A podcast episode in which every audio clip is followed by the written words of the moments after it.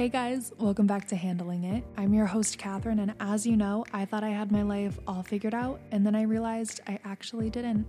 But I'm handling it, and one of the best ways I've learned how to do that is to talk with others about how they're handling their own lives. So, this week's conversation is going to be revolving around the tasty and savory. Our guest today is Sara Kiyo Popowa, artist, photographer, food creative, and founder and curator of the plant based Instagram account She's So Delicious. I came across Sara and her She's So Delicious account recently, as I'm currently working on a plant based vegan diet myself. Her work, but specifically the relationship she's created with food, is something that I find so enlightening. She puts so much care and love into the dishes she makes and thought into the ingredients she uses. I think sometimes it's very easy for us to ignore or not pay attention to the food we're consuming and putting into our bodies, and how that food we're eating affects our mood and attitudes.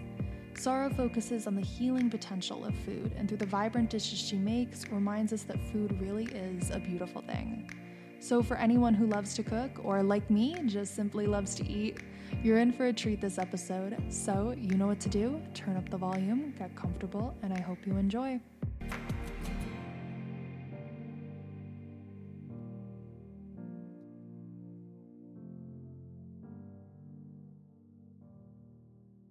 All right. Well, today we are joined by the amazing Sara Kiyo Popowa. Sara, thank you so much for coming on the podcast and sharing your story with us. It's my absolute pleasure. Thank you so much for having me, Catherine. Of course. So, for anyone who may not know, you are the creator and curator of the plant based Instagram account, She's So Delicious. Um, you're the author of two books An Opinionated Guide to Vegan London and Bento Power brilliantly balanced lunchbox recipes. And you're also, as you said, you're an artist uh, in sort of this your own realm. Um, I'm really interested to hear about sort of all that you do, um, how you started your career. You also have cooking classes that you do as well, correct? Amazing. Yeah, sure.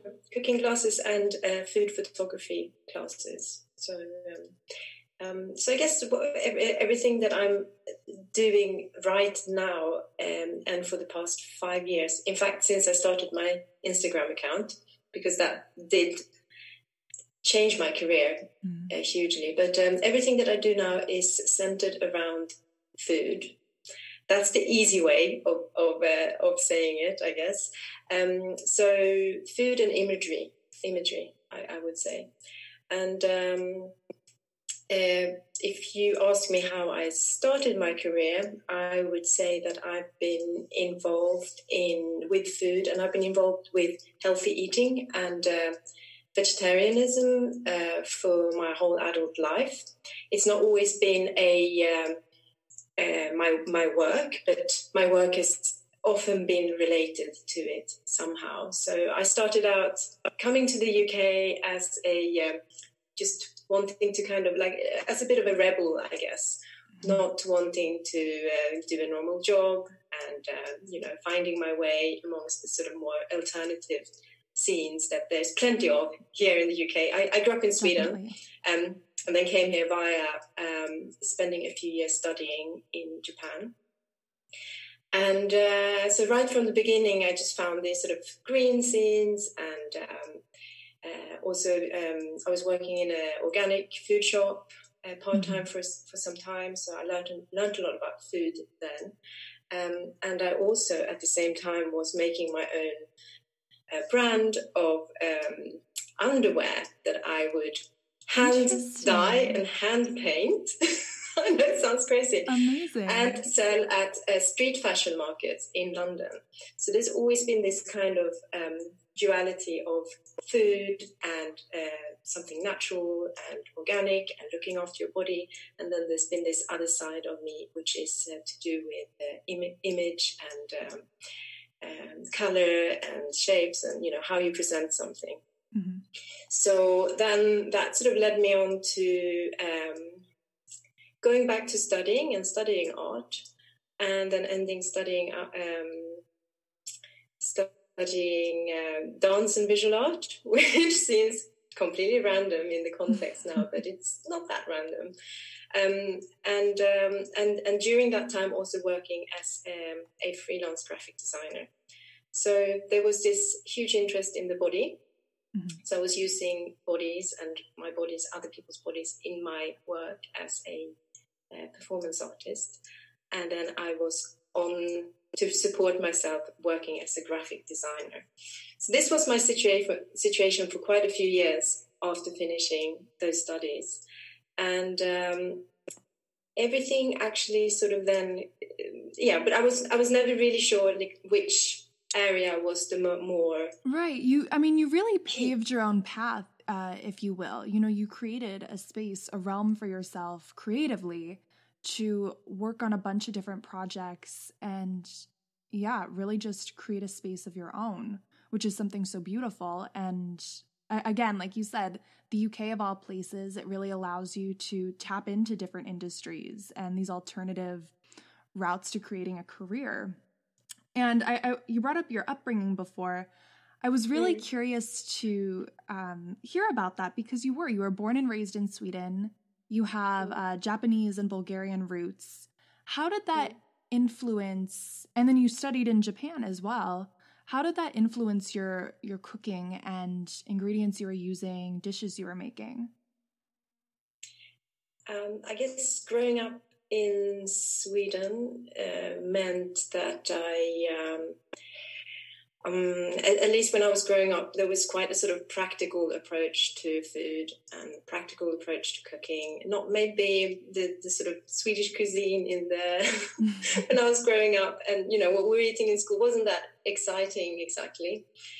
But since my my mother and my grandparents were Bulgarian, they brought that sort of food culture into our family. So um, there was a lot of emphasis around eating together and cook like cooking together, having big meals, and and um, I guess a bit slightly more. Um, there's more vegetables and beans, and there's just a little bit more like there's there's more vegetables you could say in uh-huh. Bulgarian cooking, whereas in uh, Swedish typical cooking, traditionally it's a country with a very long winter, so there's a lot of preserved food, there's a lot of dairy, there's a lot of fish, there's a lot of meat, um, it's, uh, it's, it's, it's a diet for a uh, harsh climate. So, um, um, yeah, to see you through, like, you know, to make you study and see you through the long winter. So, um, but but what I, I think is a big takeaway from having lived in Sweden is this uh, emphasis on uh, the environment and the uh, environmental effect of all our behavior, and that of course also filters into our food. So I think that's something I brought with me from Sweden. From Bulgaria, there's more about uh, flavors and um, uh, the uh, rituals around mm-hmm. food, I think. And, uh, and then, of course, living in Japan, um, it's really interesting actually because I didn't grow up with my Japanese parents, so I never experienced Japanese food growing up and um, and then um, living in Japan, coming to live in Japan as a teenager, and then as a, a, university student, I found that the food just seemed to fit me really well. I mm-hmm. really liked how it felt. Like I, I enjoyed eating rice more than I enjoyed eating bread. Um, I was never really into dairy anyway. Like you know, my parents in Sweden were trying to get me to drink milk and eat cheese, and I just wasn't really into it. And then um, being in Japan opened up this whole other world of, of different ingredients and a uh, cuisine not based around dairy, which I later found out I'm, I'm mm. intolerant to anyway. So that kind of made sense. But um, um, yeah, I, I really enjoyed the um, the way that, that ingredients were used in Japan. Uh, there's an emphasis, of course, on seasonality but also on using ingredients quite in this in their sort of pure form, mm-hmm. more than not really boiled together with loads of other things to an unidentifiable mush, but more keep keeping um, letting each each ingredient shine. Um, sure. Which I I really enjoy, and I've, that's a big part of my um, cooking now, and and mm-hmm.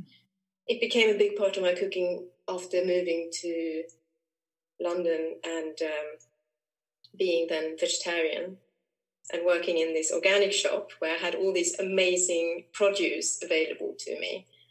right. and then realizing all I needed was some really good ingredients, and then you don't really need to do that much to them. They just taste great. So I guess. yeah, I mean, it's really incredible how much an area or like a location can influence what you're eating. Um, like I know when I moved to New York, I, I grew up in a small town in Pennsylvania, and it's a lot of uh, traditional like I, I, mean there's tons of pizza restaurants and Italian restaurants, um, and then we're from a very like Polish area, so a lot of meat and potatoes. Um, yeah. And it wasn't until I moved to New York that I was able to experience just a wide variety of different foods. And not just you know different ethnic foods but plant-based foods. Um mm. it was my first time really experiencing like vegan whole like vegan meals. Mm. um before that it was just something that I, I had heard about. So that really started to like change and shift what i was eating and foods i was really interested in um, I've talked about this on the podcast before, but I have tried to switch to a more vegetarian and more plant based lifestyle. Mm. It's not always like I'm not always perfect at it. Um, there's times where I slip up, but um, yeah, that's been sort of my journey with food is just trying to tap into what I'm interested in, what, I'm not. Um, mm. I've really spent a lot of time looking into you know, you brought up the environment before, um, the impact certain foods have on mm-hmm. our environment, um, certain animals. Uh, I've, I've done a lot of research into that. So I, I think it is like it's it's a growing, it, it it's a gradual experience, but mm. it, it's something that I think just as we evolve, uh, individually, you know, we d- we start to learn what we like, what we don't like, what's good for what we think is good for us. Um, yeah, mm. so that's been yeah, and what, and what, makes us feel good because you do notice um, mm. as you change what you eat, you you you do feel different. So exactly. Um, but it, it's interesting what you say because I, I, I agree and and and a little like there's a parallel between you going to New York and me going to Japan and mm-hmm. suddenly realize, well, I actually really like this and this and this, but I never knew about it before. Right. I never had seaweeds before. I never had, yeah. never had miso and, and, and, and, things like that. Well, I not not much at least. Um, and um, and then you start being able to shape your own uh, idea around food because obviously where we grow up can't really do much about what's available to us mm-hmm. when we grow up and it's also you know what our family feeds us and you know what's sure usually it's a lot of uh, people there's a lot of conventions i guess around the way most people eat mm-hmm. and Definitely. that's understandable but um, um, it's an interesting moment right now where we are uh, learning about so many other diff- ways of eating and so much other types of food even by of course, through social media, it's like a huge place to mm-hmm. learn so much, and the internet in general. Um, and as you said, you you knew about vegan food before coming right. to New York, but you hadn't had a chance to actually no there was going out and eating it exactly there were no there were no restaurants there were no shops um, even like the grocery store you know we were lucky we had an organic section there was mm. never really a ton of access to plant based foods um, or any type of like vegan, vegetarian items, uh, mm. which made it very difficult. But again, it, it took sort of being exposed to a new place and a new culture of eating to tap into that. And then I realized, wow, I really enjoy this and I feel good.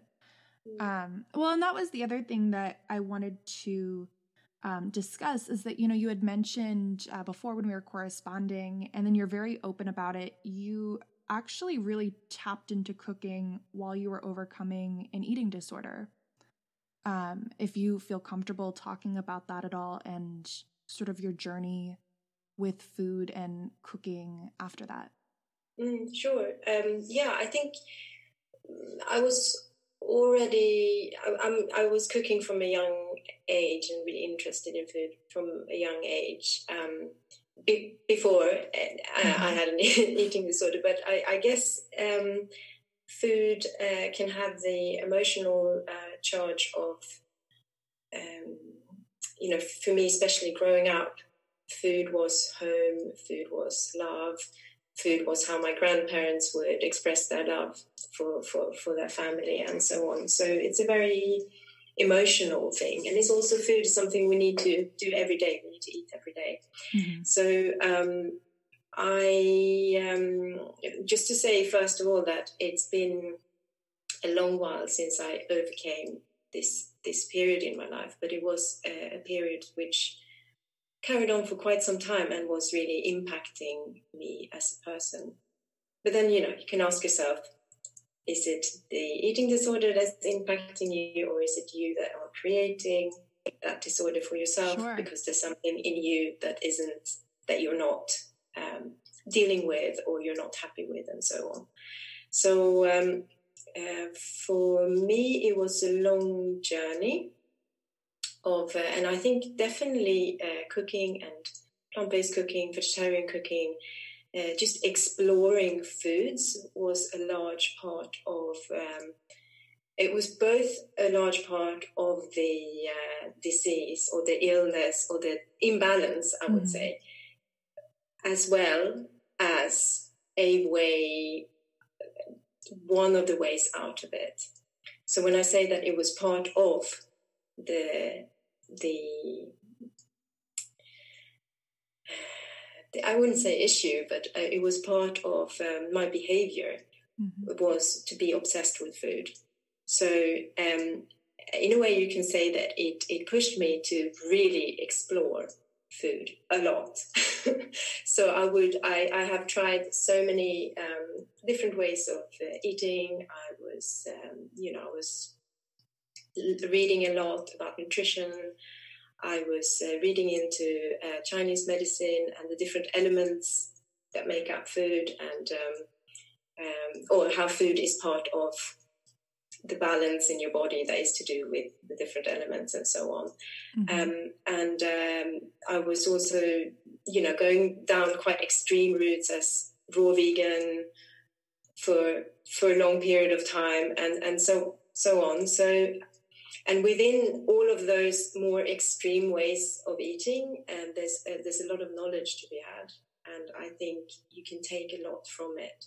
So I have elements of of, of all of that. It's kind of integrated into the way I eat now.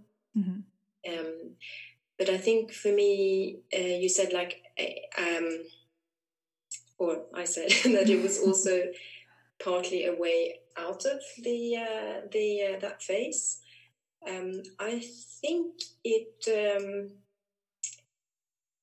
the combination of um, noticing how food affects us, like how it affects our mood and how it affects our bodies, um, which is something that I became very, very aware of, of course, during this this phase.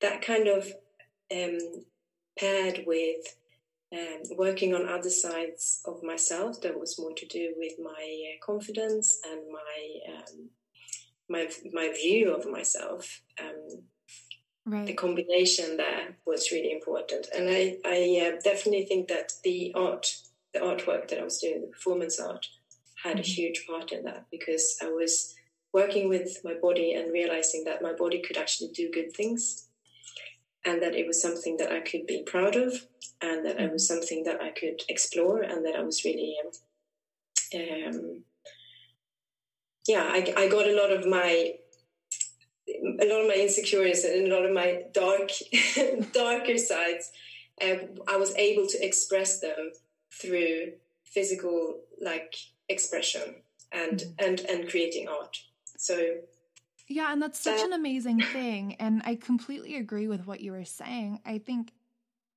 I feel like young men and women are at such a young age are given this mindset that we eat good to look good.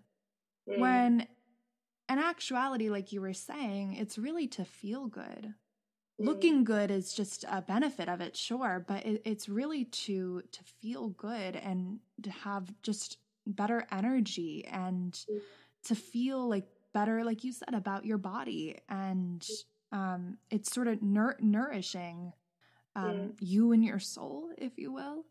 Um, but yeah, so I, I, completely agree with that. And I'm glad you were able to tap into that and, um, you know, because there's not much awareness of it. I still think as a society, we really we really continue to create this mindset that yeah eating we eat right to to look good and to look a certain mm-hmm. way yeah and is this food fattening or is it like is it healthy mm-hmm. is it you know there's so many yeah there's, there's a focus on as you say how it makes us look rather than it, it how it is making us feel so for example just all this like diet dieting well low fat. Well, now fat fat is fashionable. so you know all this. You, I mean, there's so many products that are supposedly healthy and that has the right things in them, but they are extremely processed. Mm-hmm. And and uh, and to me, that just seems like it's not the way to feed your body if you want to feel good. It might reduce calories so that you will look skinnier if you eat that for you know a period of time but it's it's not going to make you feel better in your body mm-hmm. so um, yeah the focus kind of uh, the, the, the focus needs to move from from the external and just to do with external to uh, coming more from from your insides i think well and, you know, it was interesting you said before you you got more interested in plant-based food uh, vegetarianism and so on. And he said, but I'm not always perfect. I slip. Right. And I'm like, no, it's, it's, it's, um, we need to be um, much more generous to ourselves as mm-hmm. well. And also realize that even reducing, like whatever reduction we could do of, of the, the type of food that isn't serving or the planet or us so much. Any reduction is like it's it's a great step. So yeah. Right. Yeah, I know it's because it is. It's still something that's new to me, and I'm still growing and and trying to figure out what works best. Um, what again? What foods I like, what foods I don't. Um, it's all very new. So yeah, I I, I, need to get myself give myself the benefit of the doubt of the doubt sometimes, but I cut myself a break. but well, I want to talk about your amazing bento boxes and the food you create and put out on She's So Delicious. It's so beautiful. And um, you know, again, we talked about that caring for what you're caring for yourself by the food you're consuming and my gosh if like we could feel as great as your food looks um it's amazing so for those who don't know would you explain i guess a brief little definition of what bento is. Sure. Um bento is a um, japanese lunchbox. It's a uh, packed lunch, and um, it is something that um, is very much part of Japanese culture, everyday culture. Um, a lot of uh, mothers will pack lunches for their children and for their husbands, and I'm just saying this because there's a quite a gender divide in, gotcha. in Japan still about who cooks and who. Um, mm-hmm. It's changing, of course, but it's lower than, for example, Sweden, I think. Mm-hmm. And um, so a bento is uh, uh, that packed lunch that's been um, made to take to work or school. Um, and the difference between a um, typical Western packed lunch would be that it's based around rice, because rice is the staple of a lot of Asia, mm-hmm. Asia, and um, um, and then it also resembles a Japanese meal in that rice is the main, and then there's um, a number of small dishes, so like little bites of different types of dishes, each dish um, having different textures and colors and so on. And a, a, sort of visual trait of, of a bento box is that it's usually very beautifully arranged. So everything is it's not just a mixed pasta salad. Mm-hmm. like everything has a home. I feel like I say that phrase yeah. a lot for a lot of things, but I'll go everything has a home. yeah, exactly. So. And they're all kind of working together, and uh, there's there's so much uh, scope if you want to make it into an incredible little piece of edible art if you want, mm-hmm. in the way that you're combining the different mini dishes and so on. So um, yeah, it's also like a bit of an act of love because. Sure it's something that's lovingly put together to to take give to your family members or yourself mm-hmm. um, to yeah. uh, uh, to you know open up at lunchtime and have a little special gift from home. I know. I wish I had somebody to make me some bento boxes, but I guess I could make them for myself. Um, what inspired you to? I mean, was it your time in Japan? What inspired you to start creating bento boxes and then create a whole book about it? I, um, eh, I, so as I as I mentioned, I spent time in Japan um, as a student, and I was uh, living with uh, uh, a couple of Japanese families Mm-hmm. Uh, during that time, host families that were looking after me and making me bento boxes every day to take to school or university. Um, so I was aware of bento boxes, and also it is something present in Japanese. You can buy one mm-hmm. in in the station, or you know, if you don't have someone to make it for you, you can buy one. um, but um, I then, um, uh, as I said, like being a bit of a rebel, I've never really had a normal office job, but I did for a few weeks. And during that time, um, I, this was a, quite a few years back now, but I during that time I was quite surprised to see what people were having for lunch mm-hmm. and eating at their desk or bringing back from the sort of local supermarket to have. And I, I, I felt that this is not the kind of food that is going to fuel you and make you, you know, have great energy and and so on. And uh, and I also was really kind of stunned by the amount of packaging that I could see that people were going through like on a daily basis. You know, the, the, typical desk lunch here would be, you know, you bring a few little pots and things and a sandwich and a bag of crisps and then a drink and then some chocolate or biscuits to have for later. I'm like, this is, I cannot, I cannot, I cannot live like that. Right. Um, but, but I, I also felt like I would, so I started making my own lunches. Mm-hmm. Very simple at that point. Um, but that was the moment where I thought, I'd love to be able to put together a book um, to help people um, to see that there's other ways of doing it. You can you can do it, and it can be done quickly, mm-hmm. and it's going to make you so much better in the long run so, uh, feel so much better right. and to shine a light on it because again for me i had you know heard of bento boxes but i had heard of the american version and idea of bento boxes. So i had no idea and i was that's why i was so marveled at your page on instagram she's so delicious because i didn't even realize they could be so i didn't even realize food could look so colorful and so beautiful and have such like you said you use the word care and love put into it. Um so yeah, it was so beautiful. And I'm so glad you created a whole book on it to again highlight the idea and the concept in general. Thank you. Um, yeah, I guess um, the uh, the bento boxes I was making were a little bit different in that they were healthier mm-hmm. than typical Japanese bento boxes because I was um, using elements from you know having been involved with plant based food and health foods and raw foods and right. so on for, for a long time. So I was incorporating more of that uh, mm-hmm. into into the foods, and I then the reason I started putting them out on Instagram was that I. Um, I, uh, I I'd started making bento boxes for my partner, who was just having those sort of sandwich lunches mm-hmm. at and I thought I just must rescue him because this is right. like how am I going to do it? yeah.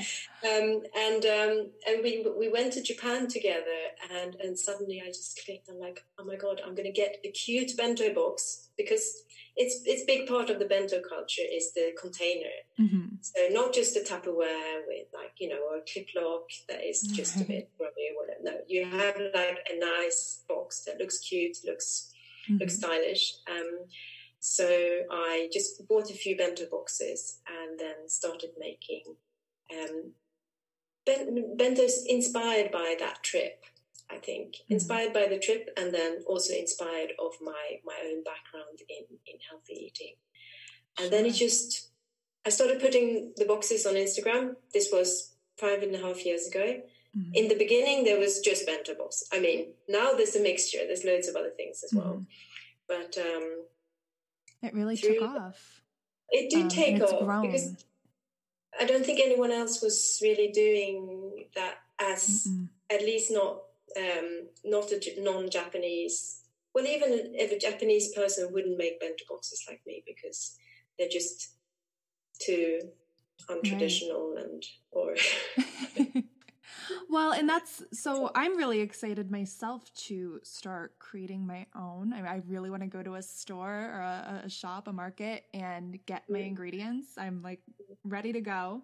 Um, what are some of your favorite dishes? I mean, what's been some of your favorite dishes to make during quarantine?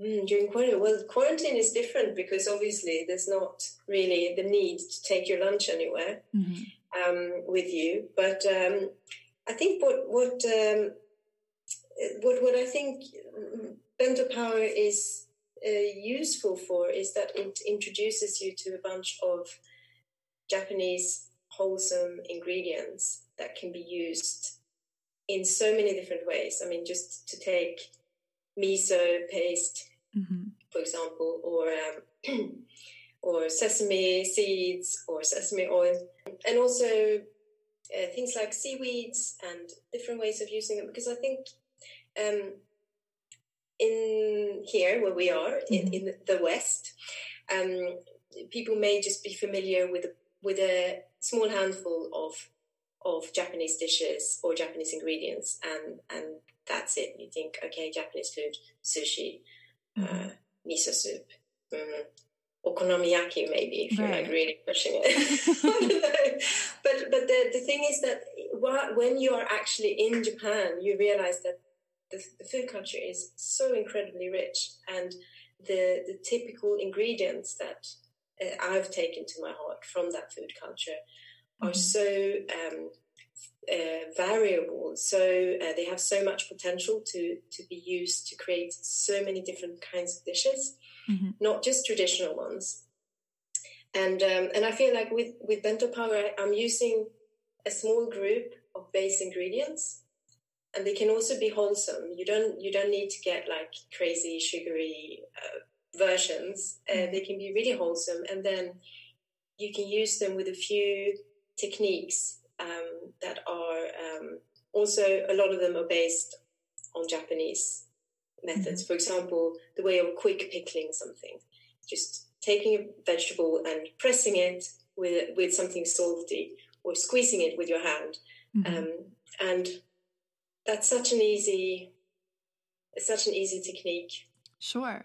And you can use it with so many different vegetables and it just adds something to your meal. I'll have to try that. Yeah i'll have to try it. Yeah, well is there um is there like a favorite dish of yours that you've been making lately maybe during the summer or just something that you've really you know been craving and making in your kitchen?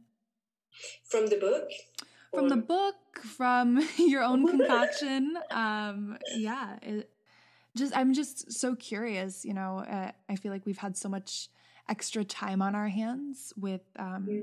this quarantine, with this period. Is there anything new, or again from your book that you really love making?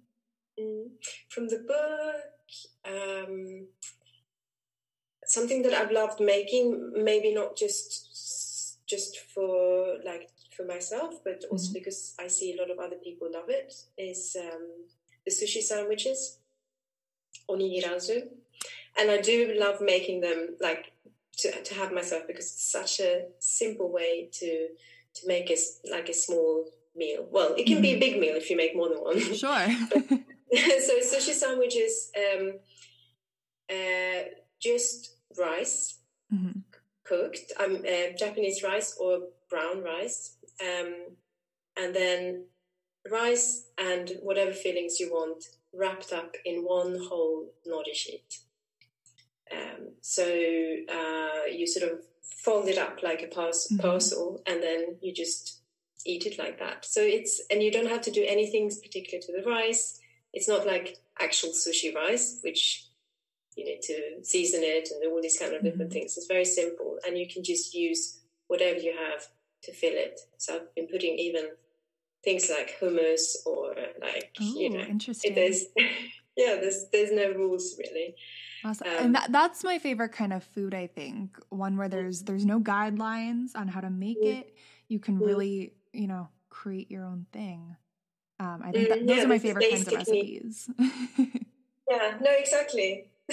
yeah. So so that's that's also something I've been um, teaching in a few classes to how to how to make them because mm-hmm. um, it's it's just whoever tries those sushi sandwiches loves them.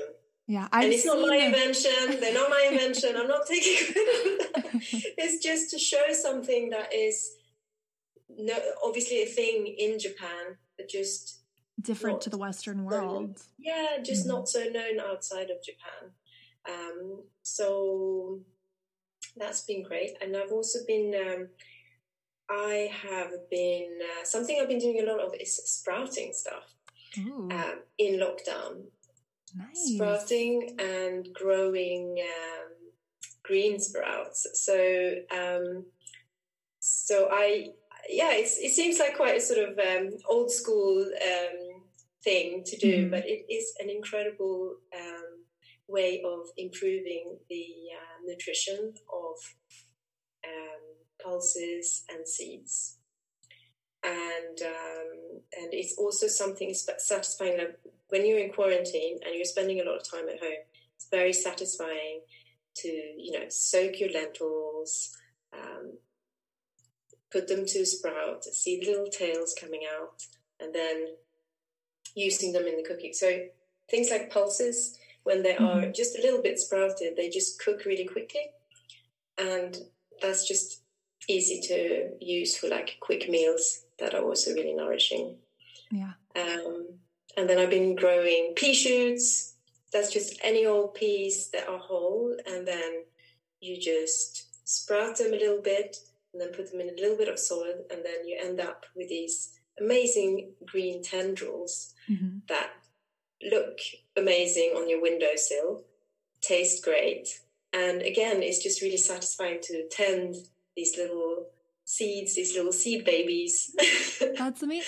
Well, yeah, I myself have even cooking with more vegetables because mm-hmm. I, you know, I'm working from home now and I could just mm-hmm. go into the kitchen once I'm done working and I can take the time to clean and wash and chop um, mm-hmm. more vegetables. and, you know, I have that extra time on my hands now.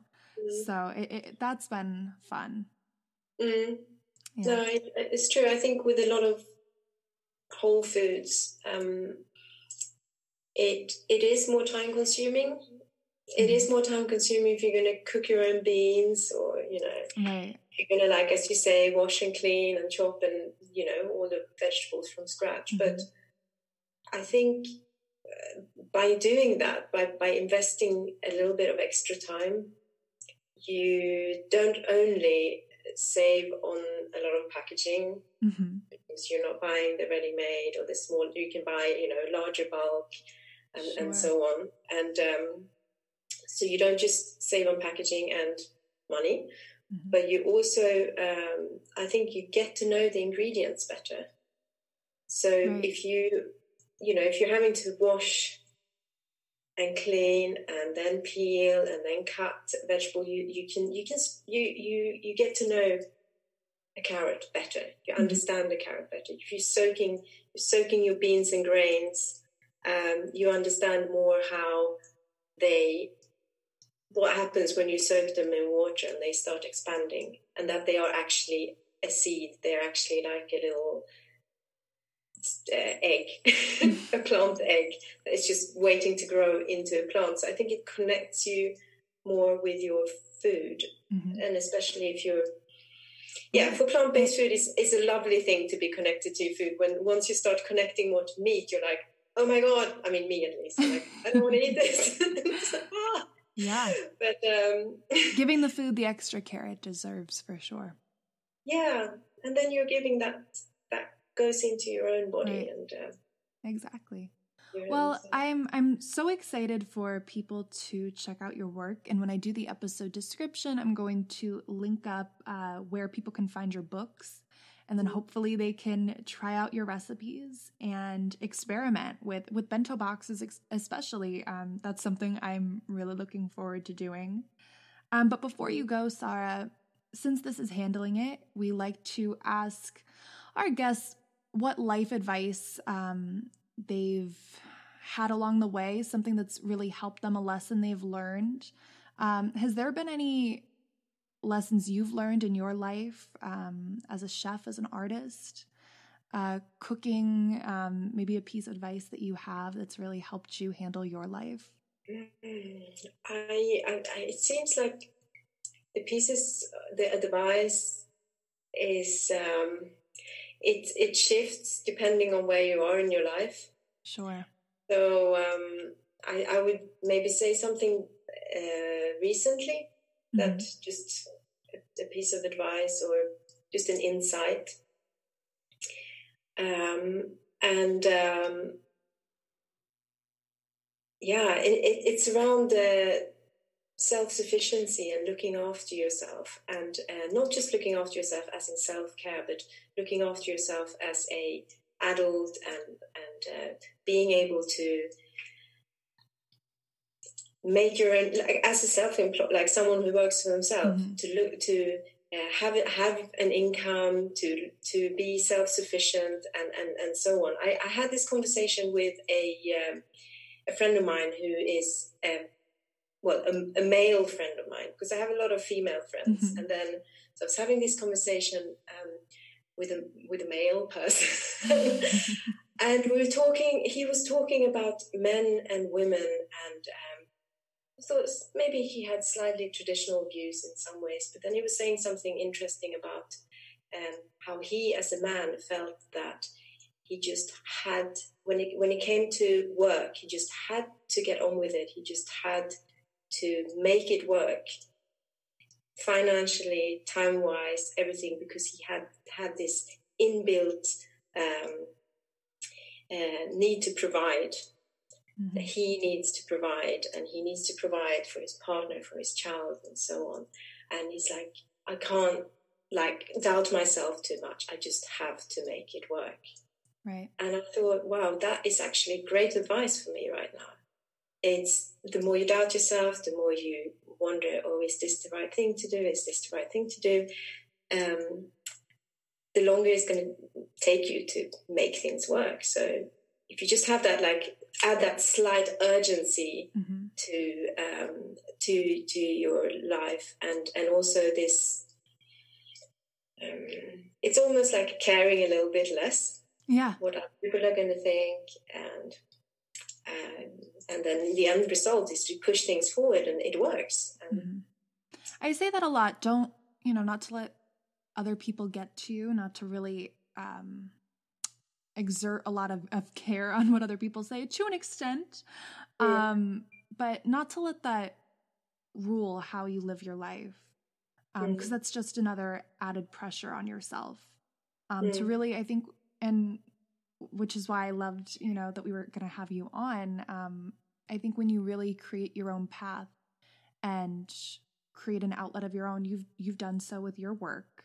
Um, you've experimented with uh, different things, whether it's artistry, food, um, and and you've created a brand for yourself and a name for yourself. So um, yeah, I completely agree. Don't let the influence of others weigh on your shoulder. Mm. So, well, Sara, thank you so much for coming on. I'm so glad people were able to hear your story, and I can't wait for them to check out your work. Catherine, it's been total pleasure. I'm um, really great chatting to you. And um, yeah, thank you so much for having me.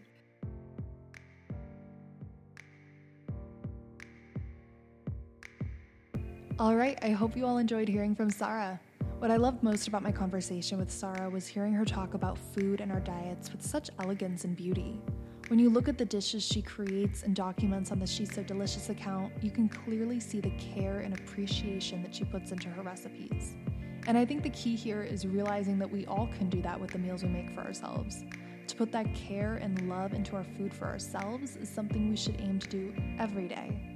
A plant based diet, as I mentioned, is something I'm still trying to work on, and I'm happy that Sara has her cookbooks and her social media account for me to use as a guide. So, thank you, Sara, for coming on, and thank you, listeners, so much for tuning in. As always, let me know what you thought of our episode. You can reach us on Instagram at Handling It Podcast, and feel free to send us a message and let us hear your thoughts and suggestions. We'll see you next week with a brand new episode, but until then, keep staying safe with everything going on in the world right now and keep handling it. I'll talk to you soon.